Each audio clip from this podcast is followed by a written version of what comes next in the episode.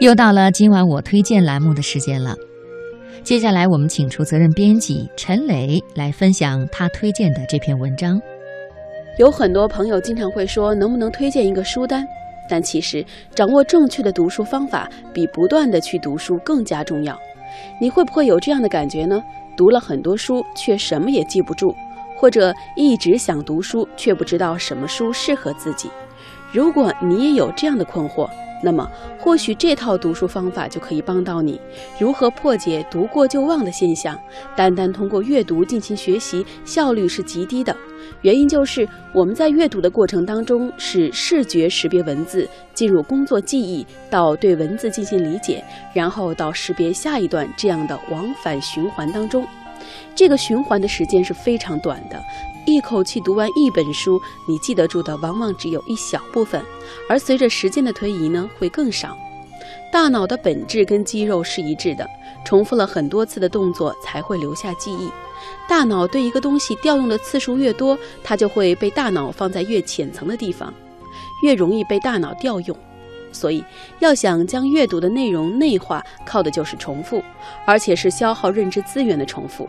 换句话来说呢，就是要深加工，目的是要更有选择性、更有目的性，让大脑更容易调用那些我们需要的内容。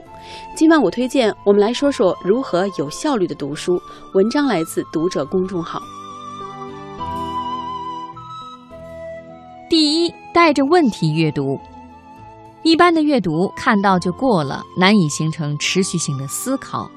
而带着问题阅读可以帮助我们思考读到的内容。当带着问题时，你会更容易注意到跟问题相关的内容，这些内容会更容易进入你的意识水平。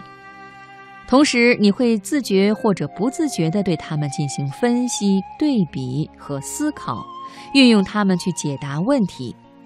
这个过程其实就是对它进行深度加工的过程。第二是建立联系，建立联系是指把你当下读到感兴趣的内容跟你记忆中已有的认知联系起来。人的记忆可以看作由一个个节点组成的网络，每一个节点都延伸出不同的路径与其他的节点相连，路径越多，节点也就越活跃，越容易被大脑提取。所以，建立联系的本质就是扩充节点、增加路径的过程。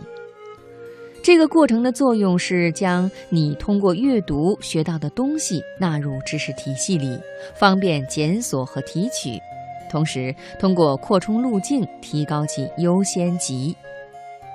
第三是应用，应用有两种方式，一个是说出来，一个是写出来。学到的东西，用自己的话把它解释出来，是十分行之有效的方法。写出来，同理啊，在这个过程中，你需要对知识进行更深入的加工。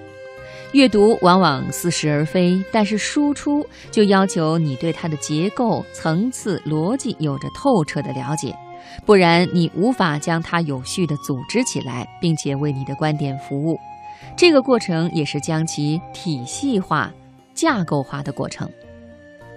另一方面，斯滕伯格认为，处理新情境、新任务，既是衡量智力的标准，也是促进智力和记忆力的方式。读到的东西是在作者的语境框架之下，而你自己去阐述，就是面对一个新的情境。如何将你学到的东西应用到新情境之下呢？如何运用你的知识体系去阐述它们呢？这个过程需要耗费你更多的认知资源，同时也是迫使你去深入分析、了解和记忆它们的过程。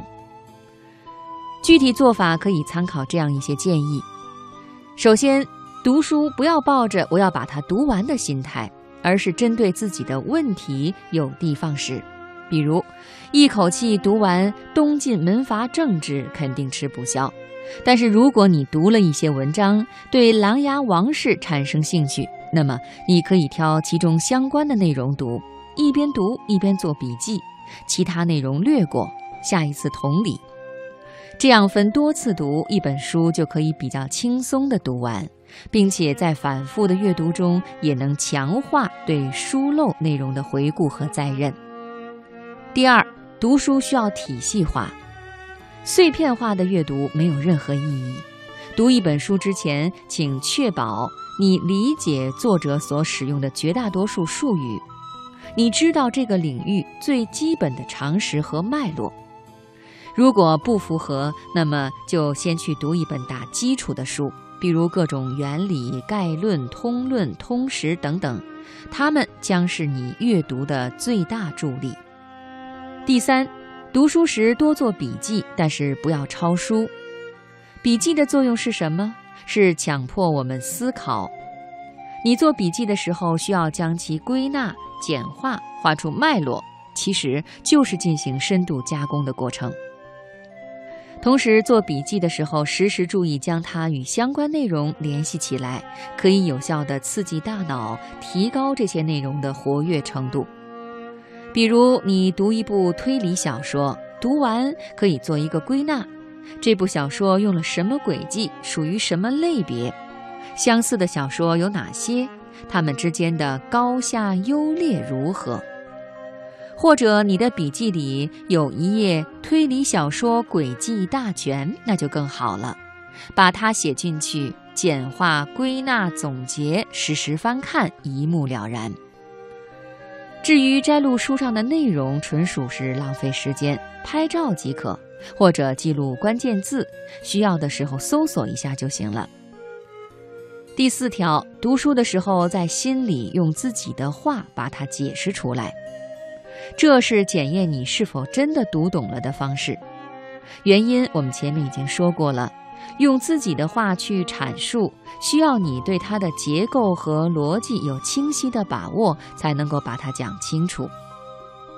读书的时候，每读完一个感兴趣的点，可以停下来，在心里假装把它讲给别人听，默念即可，直到明白通达、毫无障碍了，再继续往下看。第五，给自己留下整块的读书时间。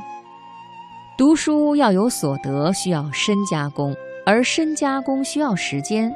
除非是读读小说、看看资讯，否则不建议在地铁、电梯等人的时候读书，因为根本来不及将读到的内容消化。最好的方式是留出半小时到一小时不被打扰的时间读书。然后在十几分钟的碎片时间思考、复习读到的内容。第六，把学到的内容写出来，跟别人分享。能够写出来的东西才是真正属于你的。写作是对学习的深度加工，也是整理回顾自己知识体系的最好方法。同时，从分享中得到的乐趣，也比一个人读书享受到的乐趣多很多。第七，读书的根本原则：喜欢就好。虽然我上面讲了许多阅读方法，但是最重要的一点是，不要让它们成为负担。一切方法都是帮助你更好地享受读书的愉悦，他们的前提是你有兴趣。如果你觉得这样做很累，那么忘掉这些，抛开这些，按你的方式去读。当你觉得不满足了，想换一种方式了，觉得这样做更有成就感了，那么再回来。读书是一件愉快的事情，不要让我说的这些成为你的负担。没有任何人比你自己更了解你应该如何读书，遵从你的内心即可。